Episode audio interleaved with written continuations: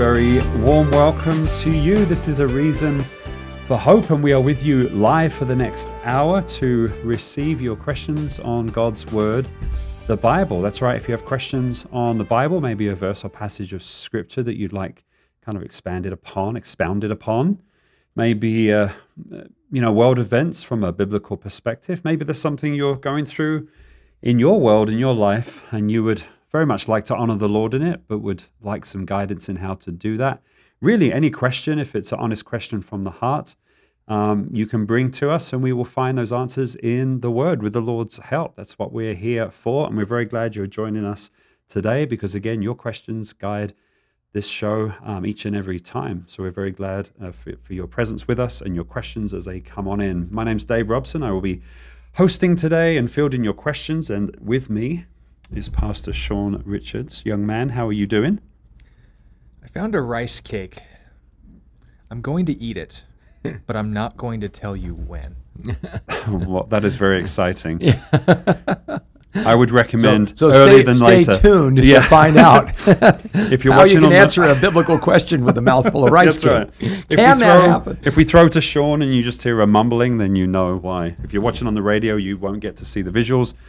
How sad for you. Also with me in the studio, Pastor Scott Richards. Very good to have you with us today. How oh, are you doing? It, it's awesome to be able to be here. It's just amazing how quickly uh, the the questions that people have on their hearts uh, pile up, if yes, you will. They do. Uh, boy, the theme this uh, week has seemed to be uh, we we go into lightning round status because Yep. we certainly want to get to all of your questions uh, before we have to sign off. Uh, so if you want to make sure we get to your questions, try to get them in as quickly as you can. Uh, Lord lays something on your heart. Maybe uh, you've been wrestling with internet trolls and they brought up something you weren't uh, equipped to answer. Uh, feel free to bring it on. We'll be more than happy to try to equip you uh, to be able to give a reason for the hope that's within you. That's what the program's all about.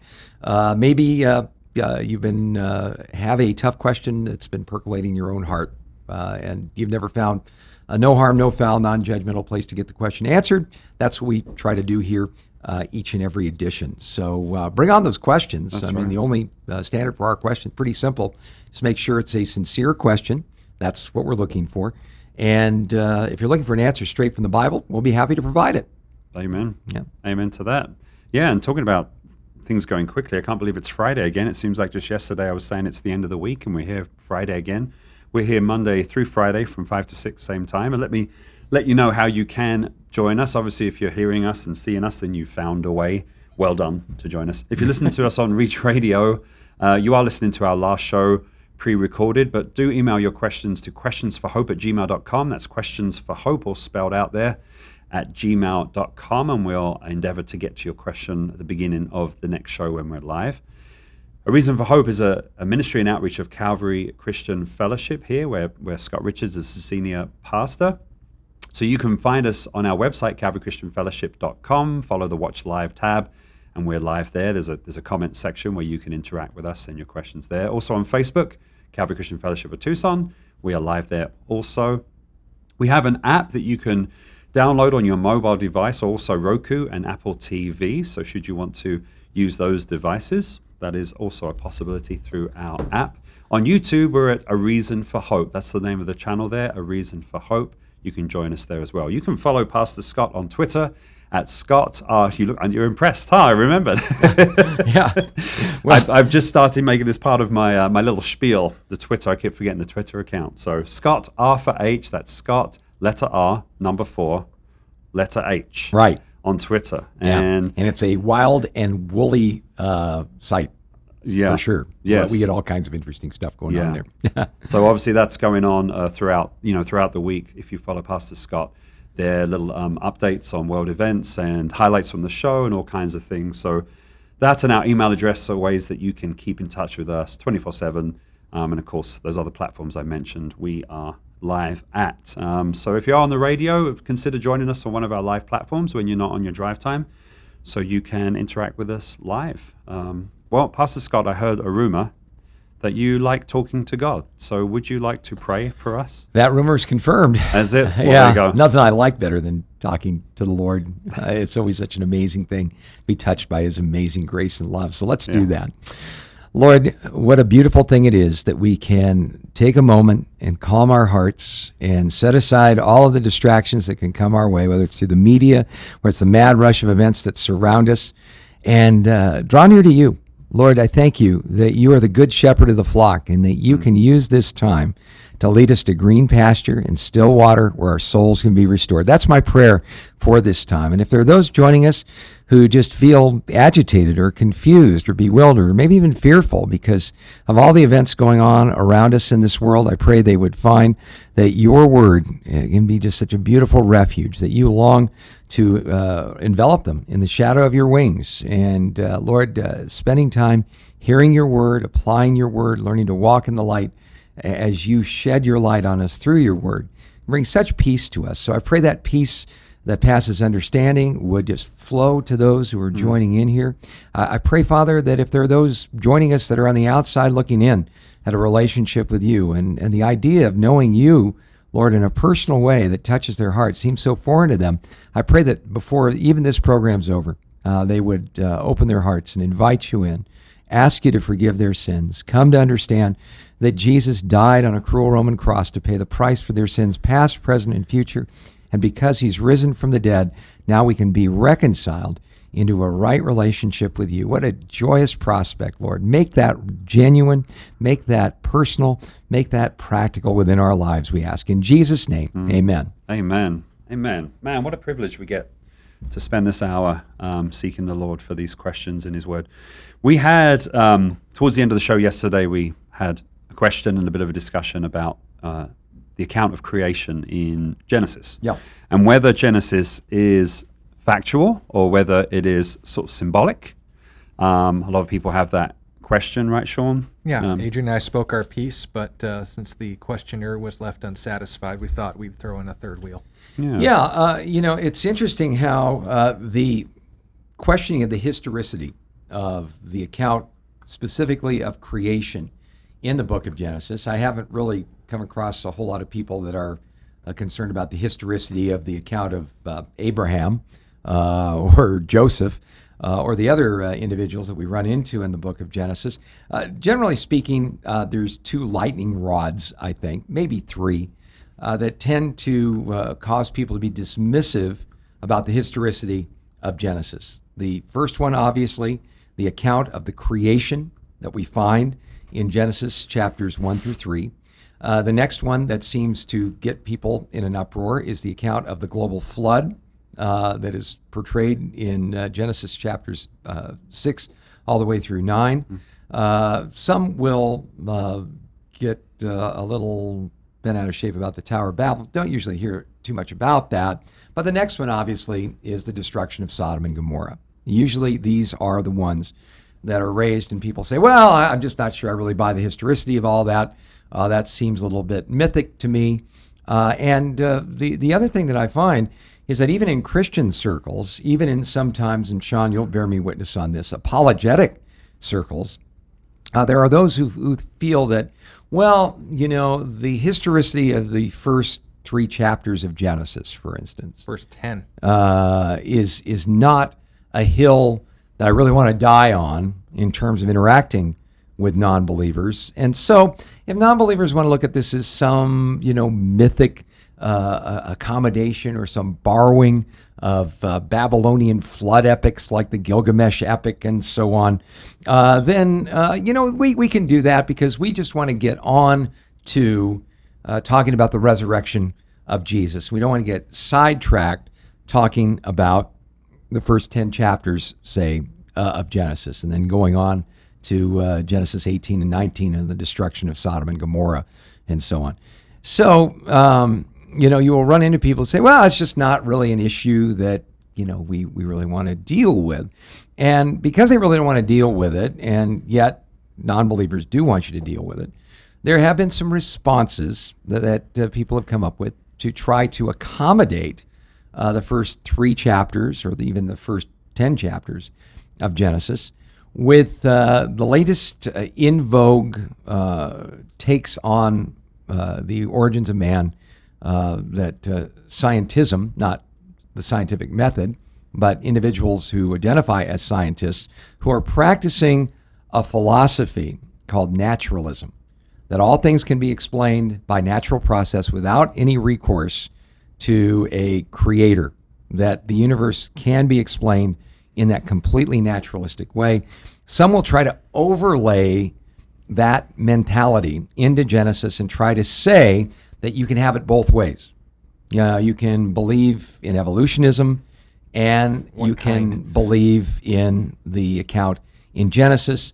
And uh, they will come up with different ways to do this. Some will say, oh, well, it's a, f- we have the framework theory that uh, essentially says the highlight truths that we find in these accounts are probably true. You know, that there is a God out there, that he did create, the details of which aren't really important. But, uh, you know, the, uh, the, the uh, writer of Genesis, and usually they will uh, be pretty agnostic about who that was.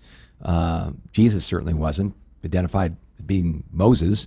Uh, that been the traditional view and the Jesus endorsed point of view for a long, long time. But they'll say, well, you know, you, you don't really have to go whole in. Others will say, well, you know, I'm not really willing to buy into this completely mythic view, but how about if we insert uh, millions or even billions of years in between uh, the statement in Genesis chapter 1 in the beginning, God created the heavens and the earth, and the earth was formless and void.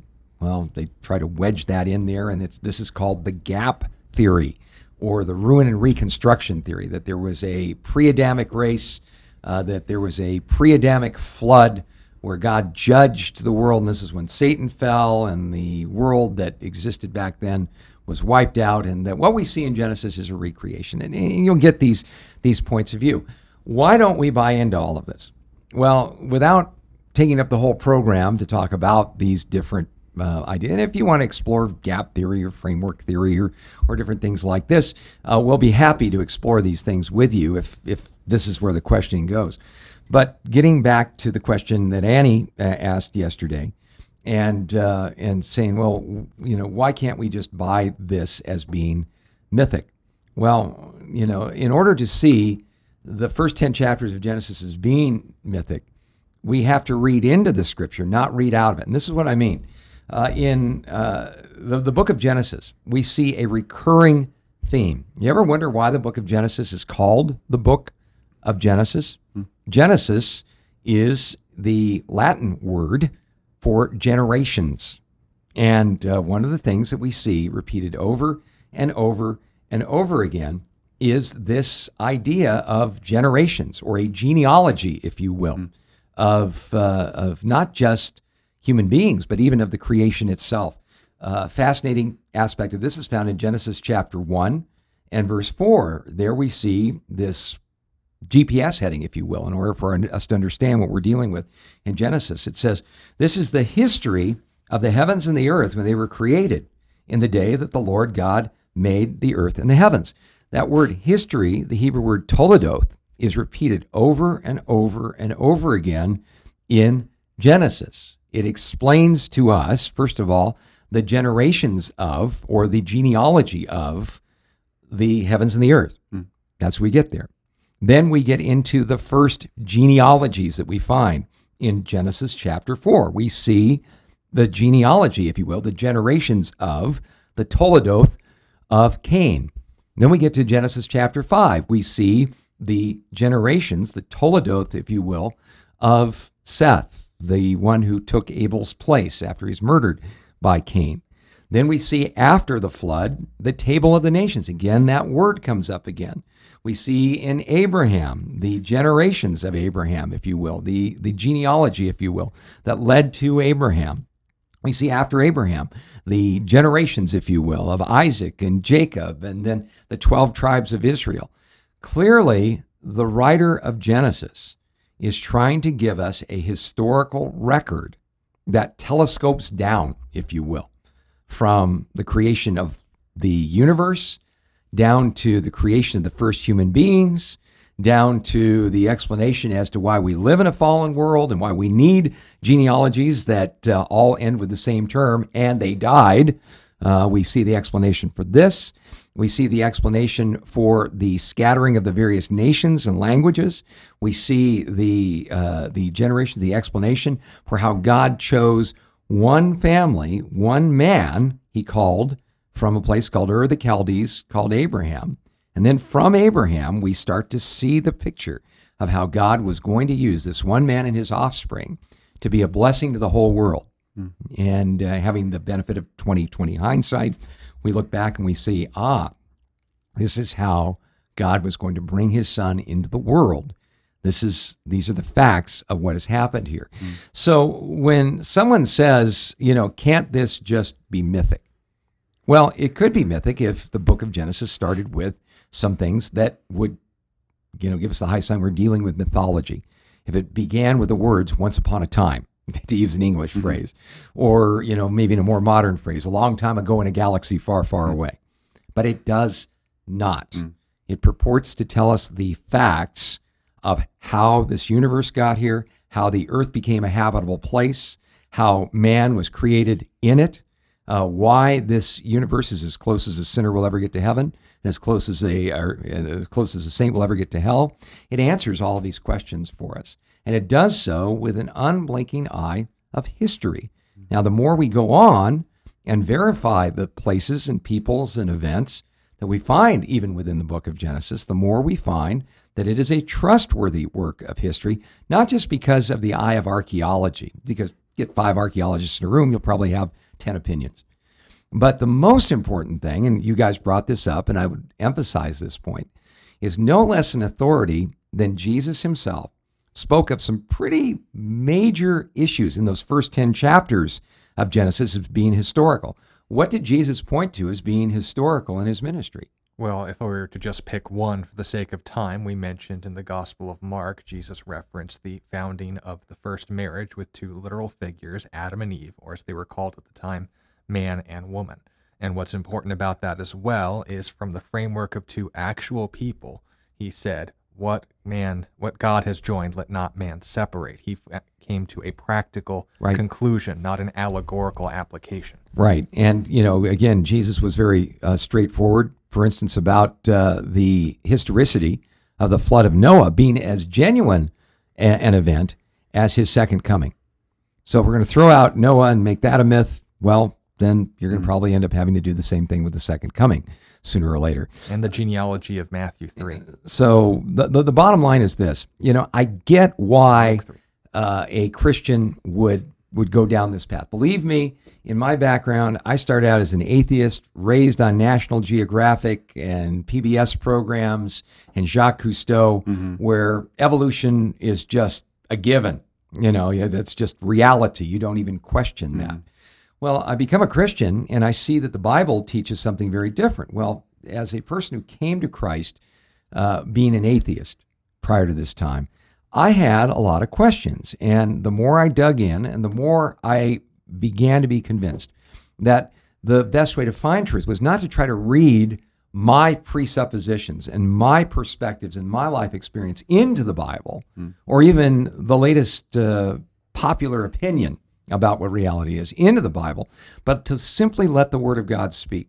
In its literal, grammatical, and historical format. Genesis is written as history. You can deny its history. You can say, I don't think that's accurate at all, but you can't have it both ways. You know, I'll, I just wrap up with this illustration.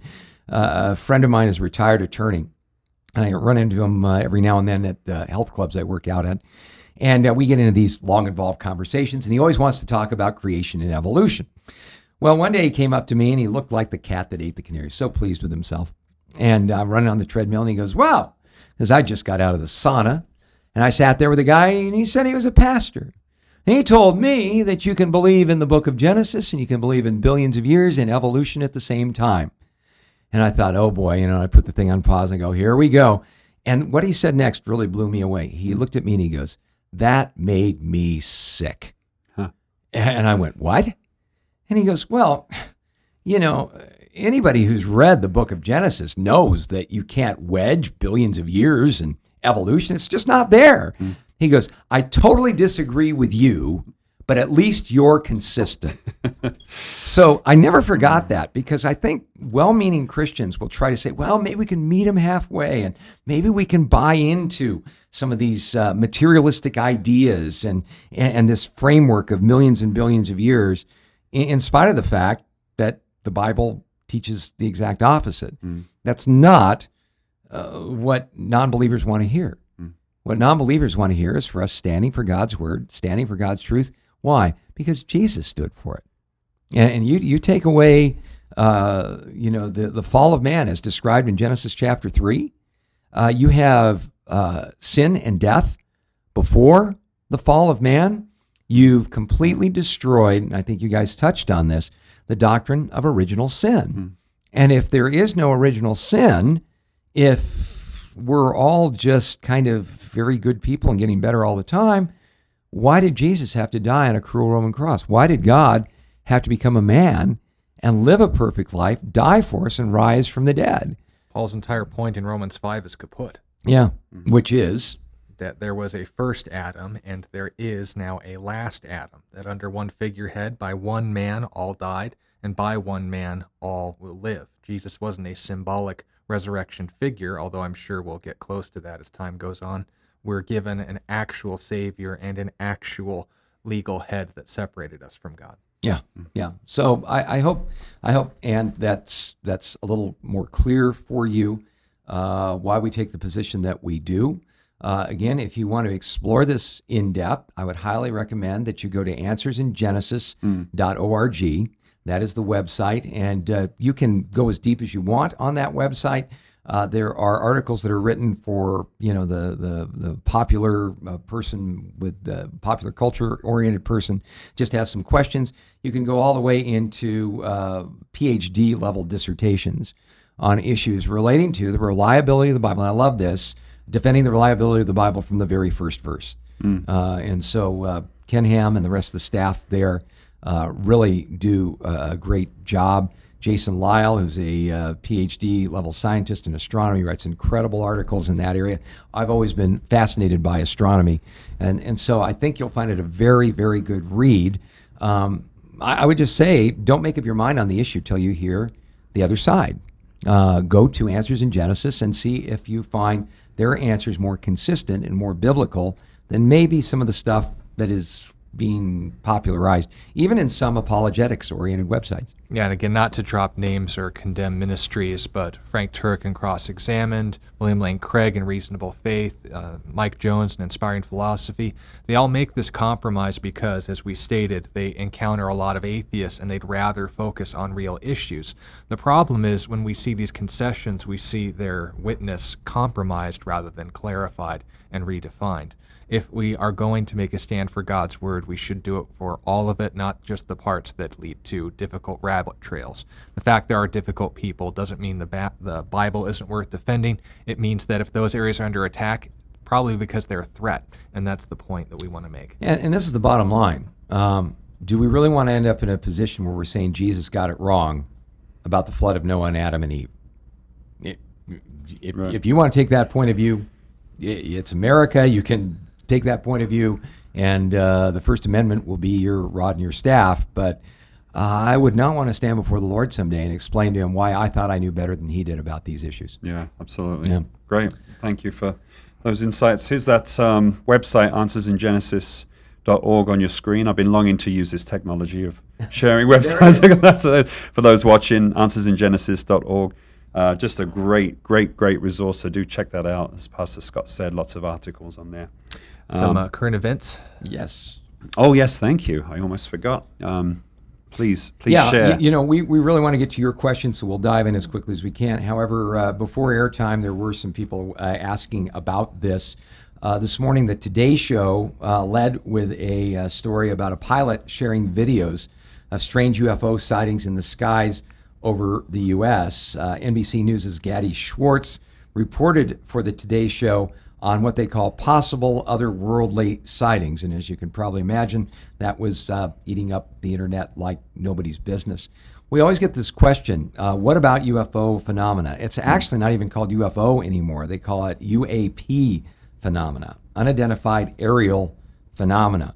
Uh, in fact, uh, even the aerial uh, is being called into question because the new trend is not just seeing unidentified aerial phenomena, but underwater phenomena uh, that uh, seems to be behaving like the traditional UFOs. Something's there. We don't know what it is. The the fascinating thing is, and you know, this pilot they interviewed uh, talked about how more and more uh, commercial pilots, uh, obviously uh, uh, individuals in the armed forces who are pilots, uh, are reporting these uh, strange uh, sightings of uh, what they believe are craft. Uh, being able to uh, do things that are absolutely physically almost impossible according to current technology. Uh, being able, say, for instance, to be able to cut a 90 degree turn while traveling 6,000 miles an hour in the atmosphere and uh, not miss a beat. Uh, the the, the idea behind this is gaining some steam and some um, some traction in our culture because not only did Congress bring in uh, representatives of the Pentagon who showed uh, 400 different examples of unidentified uh, aerial phenomena that, to their minds, were inexplicable. In other words, people weren't just, say, mistaking um, Elon Musk's Starlink satellites uh, for something else. Uh, you know, there's a lot of things that you'd see that might look strange at first blush, but there are some that even defy those kind of explanations. So, you know, what is a biblical uh, response to all this? I'll just try to condense this down. And again, if you want to follow up with questions, uh, you certainly can. Uh, the, the interesting thing to me is there's always a leap when people see something strange that they can't explain in the sky. Uh, they will always make this leap that what we are dealing with are the uh, crafts or artifacts or proof of other civilizations, alien civilizations, a la Star Trek, a la Star Wars. Uh, you know that uh, we are just waiting first contact by the Federation of Planets, if you will, and that that is going to happen. And uh, you know the government knows about all of this, but uh, they won't release it because everybody would freak out and panic. Well, whenever I hear that, the, the, my first objection to that is how much conditioning have we had through the media, through popular things like Star Wars and Star Trek and, and movies and books like Contact and others, and, and my favorite Martian, and I mean, going back to when, when I was a kid. How many of these things have we been exposed to? Uh, to the point where if, say, a UFO landed on the White House lawn, most people go, What took them so long? you know, I, I, don't think anybody's going to freak out and panic. They're going to go, well, of course. You yeah. know, we were just waiting for all of this. Uh, you know, William Shatner and Captain Picard told yeah. us this was going to happen. Yeah. So. So, so there we go. You know, uh, so you know, I, I always kind of, I'm a little reticent about all of that, but. You know, when the question comes up, the, the, the question usually is twofold. Number one, does the Bible speak about the possibility of life on other planets? Mm. Well, few things. First of all, the Bible is entirely silent on that question. Mm. It does not tell us if you know there are robot Amazons from the planet Stinky Pinky or anything like. that. They don't. Are you sure? Tell us. It doesn't mention life on any other planet aside from planet Earth. Mm. That and some people, even C.S. Lewis, uh, carry the idea that you know, perhaps the reason is because we're a fallen planet and we'd be quarantined and no decent civilization would want to have anything to do with us. Uh, I think there might be some relevance to that. Uh, people say, oh, you know, we're, we're looking for intelligent life in the universe. Well, if people came here and got on the from the other planets and got on the internet for five minutes, they'd question whether there's intelligent life here. So, uh, you know, all of that aside, does the Bible present company accepted? Does the Bible speak about uh, the possibility of that? We can say no, mm. as far as a definitive statement is concerned. But we can also say that the Bible presents a very earth-centric point of view on reality. And by earth centric, this is what I mean when the universe comes into existence in the book of Genesis, we are told that God made the heavens and the earth. Uh, but he begins with the earth. In fact, the sun, moon, stars, planets, all the things we see in the sky don't come on the scene till what, day four yeah. of creation? So, uh, you know, something, well, you know, it was just smoky and we couldn't see it till then. I, you know, no, uh, it doesn't allow for that. God made those things at that particular time. There are passages that note a human centric point of view, but that's not one of them. The introduction to these passages, the language is very explicit, and it's also, this will tie into a future question we received from Yari, not absurd to say God couldn't have introduced the sun, moon, and stars at a point. Yeah. So, So once again, we see this earth-centric point of view in the creation. But wait, it gets better. Uh, we see, for instance, the actions of two human beings on this earth having a universal impact. In other words, when Adam and Eve fell, according to Romans chapter 8 and verse 19 and following, the entire creation was cursed and is now groaning in travail, waiting for the redemption of the children of God. In other words, people that are here on earth. Yep. If there are civilizations out there, if there's the Vulcans out there, for lack of a better term, would seem really odd that the behavior of Adam and Eve on uh, this planet uh, is somehow going to have an impact upon people that are living on another planet have nothing to do with Adam and Eve. But that's what you'd have to buy into to keep this consistent. The other thing that's really interesting is this when God decided to enter into his creation, he did so as a human being, not as a Vulcan, not as an Aurelian, not as Jabba the Hutt. He came as a human being. He didn't come as Yoda, if you will. He became a man in the person of Jesus Christ. We are told that Jesus died and rose from the grave and ascended into heaven and continues in his existence as the God man, 100% God and 100% man. Not 100% God and 100% Andorian, right? Um, so, you know, we see this God centric point of view. Now, here's the kicker for me events that are going to take place here on this planet are eventually going to affect the entire universe. Because after God gets done dealing with things in this planet, according to Revelation chapter 19, chapters 19 and 20, God is going to recreate the heavens and the earth. He's going to make a new heavens and a new earth. 2 Peter chapter 3 indicates that this current earth and this current heavens, including the universe, is going to be completely destroyed with fervent heat and recreated into a place where righteousness dwells. All of this revolves around events here on planet Earth. Hmm. So, although we don't get some definitive yes or no as far as other life on other planets is are, are concerned, we do seem to see this incredibly Earth centric point of view. And because of that, I am very, very, very skeptical at this leap into mythology, uh, this leap into sci fi that people make when they see something they don't understand in the sky. They say, ah, this must be an emissary from another planet. Well, even UFO researchers, and you know, again, this has always been somewhat of an area of interest for me, and that's why I kind of go on about it.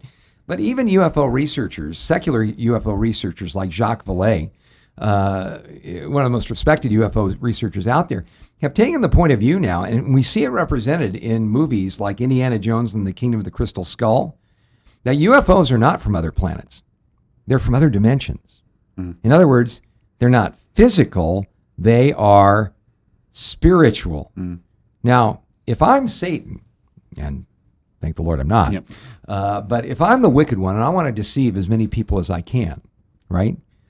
I'm not going to show up like a refugee from an Underwood deviled ham can and say, I'm the devil and I'm here to deceive you. I'm going to play into the culture. I'm going to play into the modern mythology, you know. And so when we see uh, objects in the sky or in the water doing things that defy physical laws, could it be because they are spiritual? Hmm. And you know, one of the things that's really interesting is that Satan trades in what we call doctrines of demons. His number one strategy is what? To get us to believe things that aren't true about ourselves, about God, about what it means to know God in a personal way. He wants us to believe anything but God's truth. Hmm. What better way to sell that than to come up with an evolution centric point of view? You can't watch an episode of Star Trek without being spoon fed evolution, mm-hmm. can you? You know, oh, we all came from the same goo, you know, and oh, it's a good thing that all came together because, uh, you know, if uh, Jean Luc Picard makes the wrong choice, then, you know, these things won't come together and life won't spring forth in the universe. And, you know, all of these myths that we see on this popular media. And note, there are dozens of different forms of the theory of evolution. We don't dismiss every one of them. What's being popularized under threat of being fired and ostracized from every scientific community is abiogenesis, macroevolution through means of natural selection. Now, that's the most popular evolutionary view. There are views of evolution that Christians would have no problem acknowledging because we actually have evidence for them. That's called structural adaptation, the idea of species adapting into different breeds and different types and kinds of one another based on environment and, of course, circumstance. But when we then make the jump and say because species can show diversity within themselves, the assumption that Charles Darwin and modern scientists are making is, of course, then, all life was just a speciation of something simple and something one single-celled organism, which yeah. again mm-hmm. they can't verify, yeah. they can't replicate, they can't prove, apart from assuming their conclusions. Yeah. So, bottom line is this: the the the sales pitch for believing in evolutionism mm. that we, you know, we're it. You know, we're we're a happy accident, if you will, in a, in a cold and uncaring universe.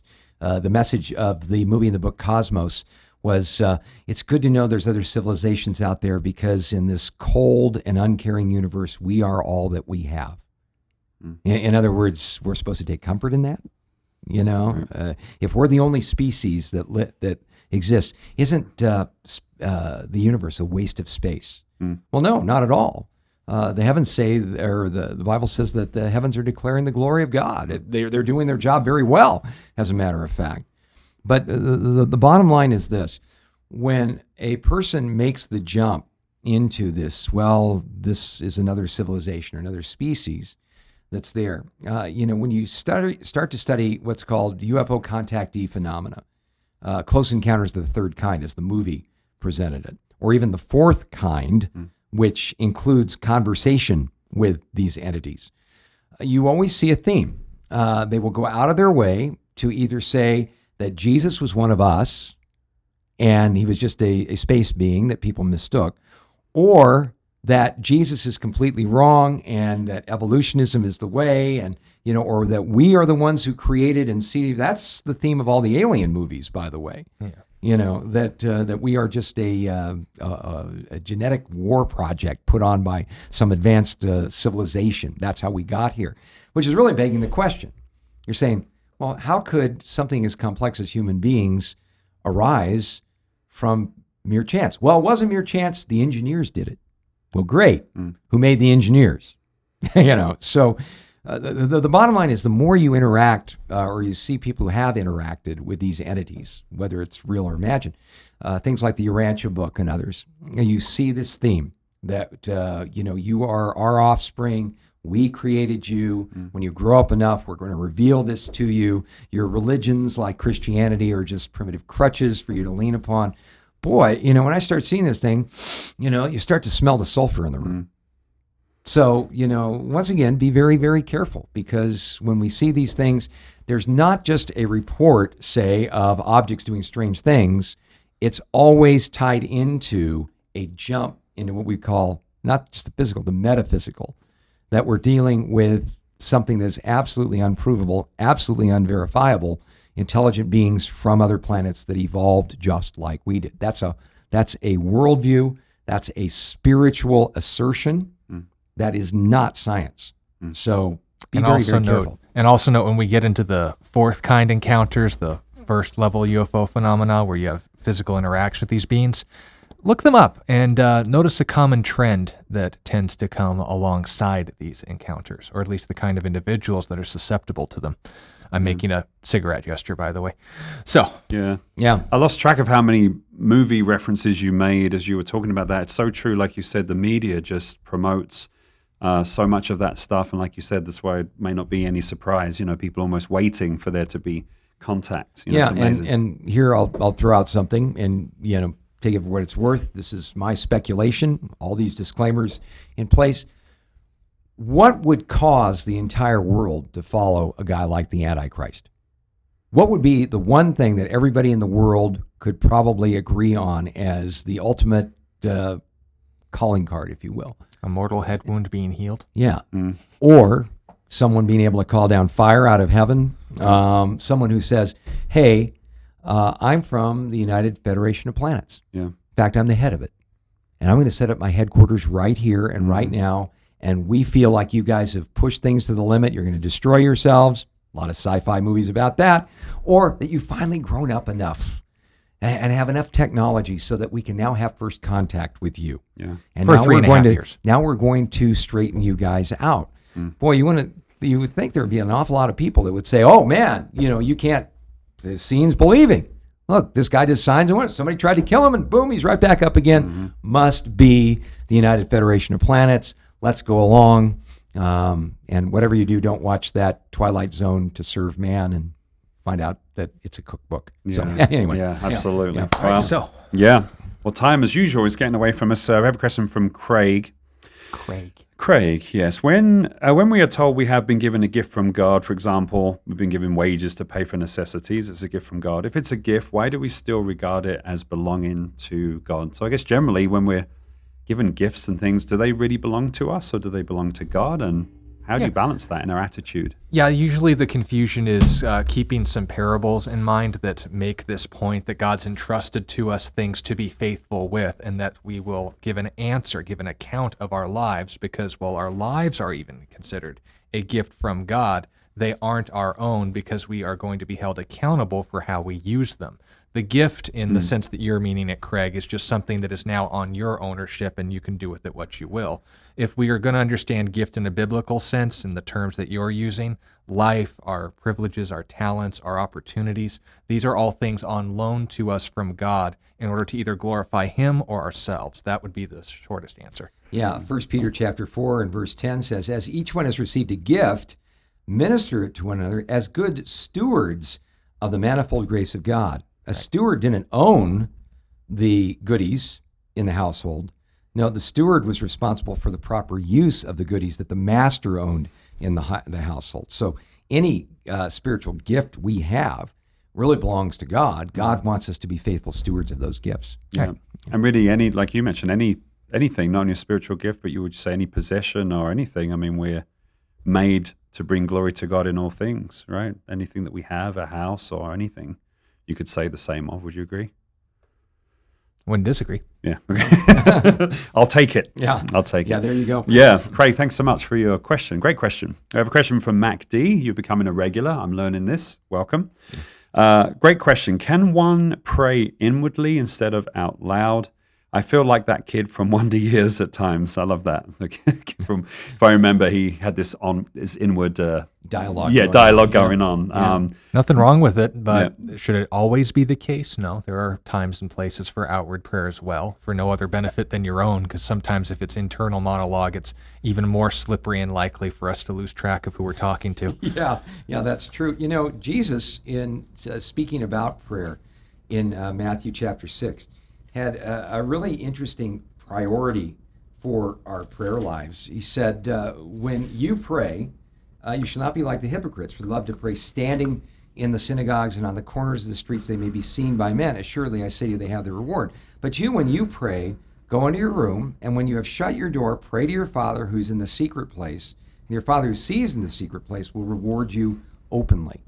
Now, if you're just with God and yourself, um, you know, I, one of the, the things that I like to do is I, I like to uh, go out and uh, and pray when I'm out in nature, when I'm trail running or, or out riding my mountain bike or things like that. And when I'm out there, there are some times where, you know, if I'm away from everybody, I'll pray vocally. But a lot of times it's just talking to the Lord, you know, in my heart and in my mind. Uh, and, and I think that's the key thing. It, you know, God is interested in us expressing our heart to Him when we pray. It's not so much vocalizing the words that matters, although, like you said, Sean, that keeps us on track. Yeah. You know, it keeps us from drifting. But we can also pray uh, silently. Uh, there's all kinds of different avenues of prayer and even examples of that. Uh, maybe the classic example of that it was Nehemiah uh, when he was standing in front of uh, King Artaxerxes, and Artaxerxes says, "Why are you so bummed out?" I, because I'd never been, uh, you know, bummed out in the king's presence before. I'm using the Scott Richards translation there, and to be bummed out in the king's presence was potentially a life-threatening situation because you didn't want to harsh the king's mellow, right? Right. So, so uh, you know, it's Nehemiah says, "I made my prayer to the God of heaven, and then I said, "Oh, King Artaxerxes, you know, how can I not be uh, disconsolate, knowing that Jerusalem is in, in ruins and the, the, the place of my, my forefathers is, is a disaster. And again, I'm paraphrasing Yeah. here. But the, the bottom line is Nehemiah didn't say, Hold on a sec, King Artaxerxes. I'm going to go over here and I'm going to articulate my prayer to God about what I want him to do here. And then I'm going to, you, you, you see the point. Yeah. Yeah, so let us know if that helps you out. Hope it does. Sorry, I was uh, multitasking over here, and and as I Comes as with I the often territory. as, Yeah. as I am. Yeah, Mac, thank you for that. It's a great question. Great question indeed. Um, question from Yari, harkening back to what we were talking about. He said, "What about uh, the water turning to blood? Is that literal, literal or symbolic?" Um, he heard a pastor say that it was just a red tide trying to sympathize with an unbeliever. Um, great. Well, All these. well, there's some serious flaws to that particular theory, and and this really underscores a principle that you'll run into when well-meaning people wanting Yep. to build bridges with people who have a naturalistic point of view, an anti-supernatural bias, Yep. will say, "Well, maybe it's a red tide that killed everything." Well, that's interesting because that red tide somehow had to find itself into all of the pots and vessels of the Egyptians as well that weren't a part of the Nile River. Yeah. That's I've been around red tides. You don't want to be around a red tide. It smells to high heaven. Mm. But I've never seen, even at a beach house that I stayed in when the red tide came in, unfortunately, uh, you know, it's this lack of, it's this uh, algae bloom that sucks all the oxygen out of the water, so all the other stuff dies, and hence the bad smell. I've been there right on the banks of the Pacific where a red tide came in, walked back to the beach house we were staying in, and lo and behold, none of the Sparklets water bottles in the beach house were affected by the red tide. So if you're going to use that as a theory, you got to make the theory fit all the data. And and this is really uh, the, the the rub that we get into. We make these well-meaning attempts Yeah. to naturalize a supernatural phenomena. Um, it usually ends up taking more faith to believe in that theory than it does that God, in fact, did an act of judgment at that particular time. Don't you think? Yeah, and that's always how we want to approach the text is is it consistent? Is it verified by other people who handled it a certain way? And of course, would I need to seek an alternative to begin with? Is it absurd or impossible or against God's nature to do this sort of thing? Not only do we have two out of three as far as a victory lap is concerned, but further emphasis later on in the Bible of this on a global scale. And that actually ends up making this into an absurdity. What I mean by that is this, and again, for the sake of time, in consistency, Exodus chapters 7 all the way through 12, I believe, in the death of the firstborn, very, very few people would question, okay, frogs appeared everywhere. Well, this is just symbolic of the, the, the murkiness or the mugginess that uh, humidified the state of Egypt or the, the boils. Well, it was a smallpox outbreak or something, you know? Well, why didn't it go into the territories of you know, Goshen and so forth. You have to be very inconsistent, like we dealt with in the flat earth passages, with the text. If the blood is symbolic, how do you translate that to the frogs? How do you translate that to the flies? How do you translate that to the lice? How do you translate that to the fire? How do you translate that? And and on and on it goes. Yeah, I have wind. to be very sloppy with the passage. If, on the other hand, I go to later passages where it notes in the same fashion and from the same source, God doing this on a global scale in the book of Revelation, chapters 8 through 16. How do I then justify it emphasizing it was like the blood of a corpse, not just red, but like you just sneezed up something and it was talking to you? Yeah. And the point, Yeah. anyway, image. But the point being made is this what about other sources? Well, we actually have archaeological verification in written sources beyond the book of Exodus that's verifying this, where the people themselves didn't say, man, this was stinky, this was just something weird that was reddish in color. And you can look this up. In the Lamentations of the Shepherd, Egyptian contemporaries to the Exodus said, The water has turned to blood, and if we drink it, we lose our humanity. That's the same language in the Egyptian Book of the Dead for any cannibalistic rites that were common in Canaan and in Libya. So note these points, and you can, uh, by the way, get a scholarly review of this in Patterns of Evidence, the Exodus. They did a good overview on it. But the point being made is that we have contemporary sources, people who are there to see it, that weren't from the Bible, that verified the event and said, no, this is blood. We, we know blood. Yeah. we, we got plenty of it. We've seen it before. We got other uses in the Bible that would be absurd to say that a global red tide was taking place because that's reading so much naturalism into it that you just don't have a God at this point. And then finally, when we're talking about the text itself, you have to be very inconsistent with not only the passage that came before it, like Moses being told before Pharaoh, take a water jug, pour it out, it'll become blood. Note the point. It's not Moses stirring up the algae or having a secret pocket of red tide in his sleeve or whatever. yeah. God's intervening here. Is it absurd for God to do these things? Absolutely not. If he can create a universe from nothing, if he can introduce new factors like a full blown cru- a Roman crucifixion, resurrecting from the dead in a moment of history hmm. with 500 eyewitnesses to boot, turning the Nile River to blood temporarily, small potatoes, don't you think? Or a small hummus. Yeah, and uh, you know the other thing that I would add on that that's fascinating is that there was an attempt to explain away how Moses was doing the- these miracles, and uh, for the first two plagues, uh, the magicians of Egypt, uh, Adrian Van Vactor, a professional magician, was on the program yesterday, Yesterday, yep. talk about you know how you can duplicate some of these things uh, that uh, that we're seeing at least on a small scale. But then in Genesis chapter 8 and verse 16, the Lord said to Moses, Say to Aaron, Stretch out your rod, strike the dust of the land, so that it may become lice throughout all the land of Egypt. And they did so, for Aaron stretched out his hand with his rod and struck the dust of the earth. It became like lice on man and beast. Now, to an Egyptian, that was or one of the most horrendous things that could ever happen to you. They were very an- dainty. An, an intensely cleansly, clean, cleanliness-based culture. They, they did not look like me. They Yeah. did not want body hair. Yeah. All the dust of the land became lice throughout the land of Egypt. Now, the magicians so worked their enchantments to bring forth lice, but they could not. So there were lice on man and beast. Then the magician said to Pharaoh, This is the finger of God. Hmm. They didn't know that the first three times? So even those con artists, those manipulators, Yep. those people that were trying to pull the wool over people's eyes, able to duplicate the first two plagues on a small scale. The third one, they're like, "Whoa, we're out. This is this is supernatural." Yeah. And and this comes from not what I would call a friendly source, right? No. Yeah. Yeah. So, And to uh, to um, um, affirm what you said again, you shared about the, the, the, guy at the gym that you spoke to, and he respected you more because you, you didn't compromise.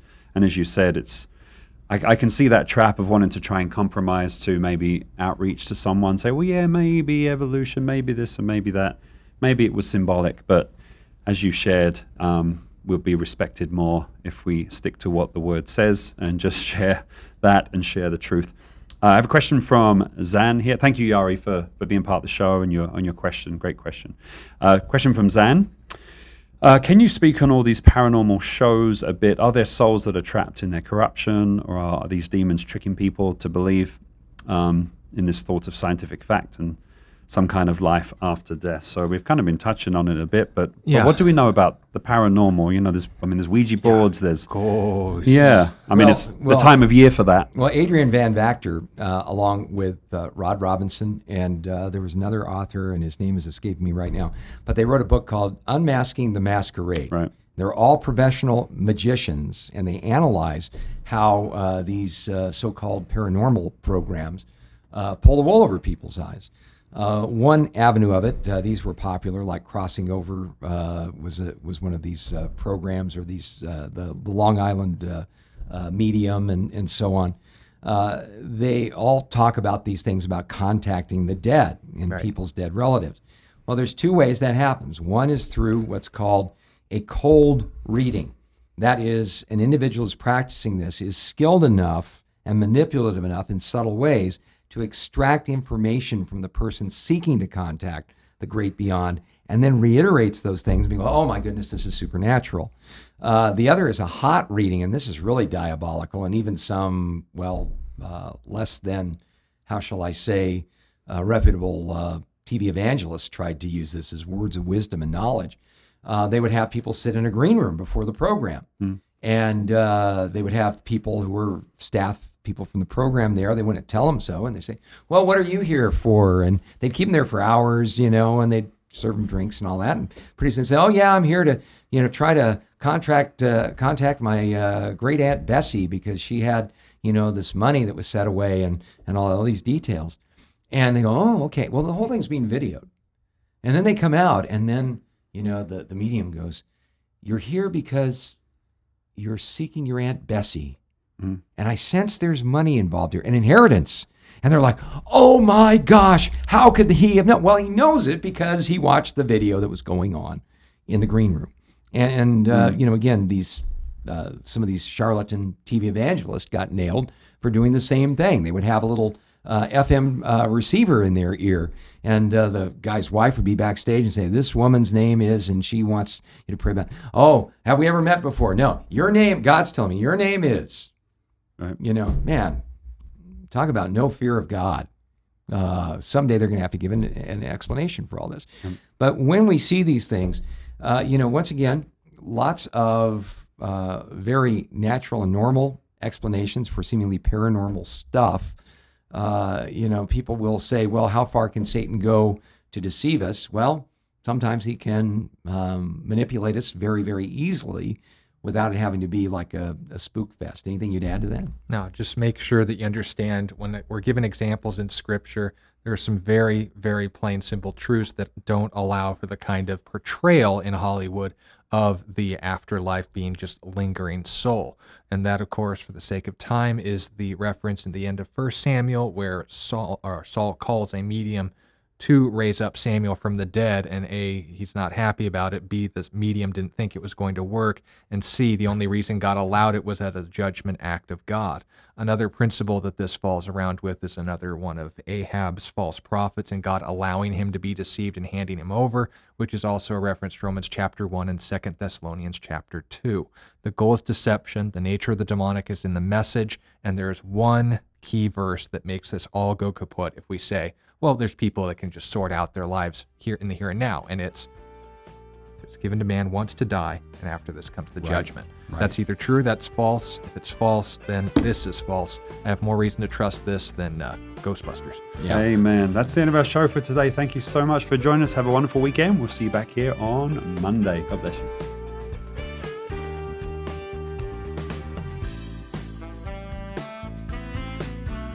You've been listening to A Reason for Hope. Thank you again for joining us as we continue our journey through God's Word, one question of the heart at a time. Until we meet again, we would love to connect with you.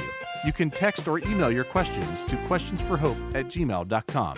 You can also find out more about our ministry at calvarychristianfellowship.com.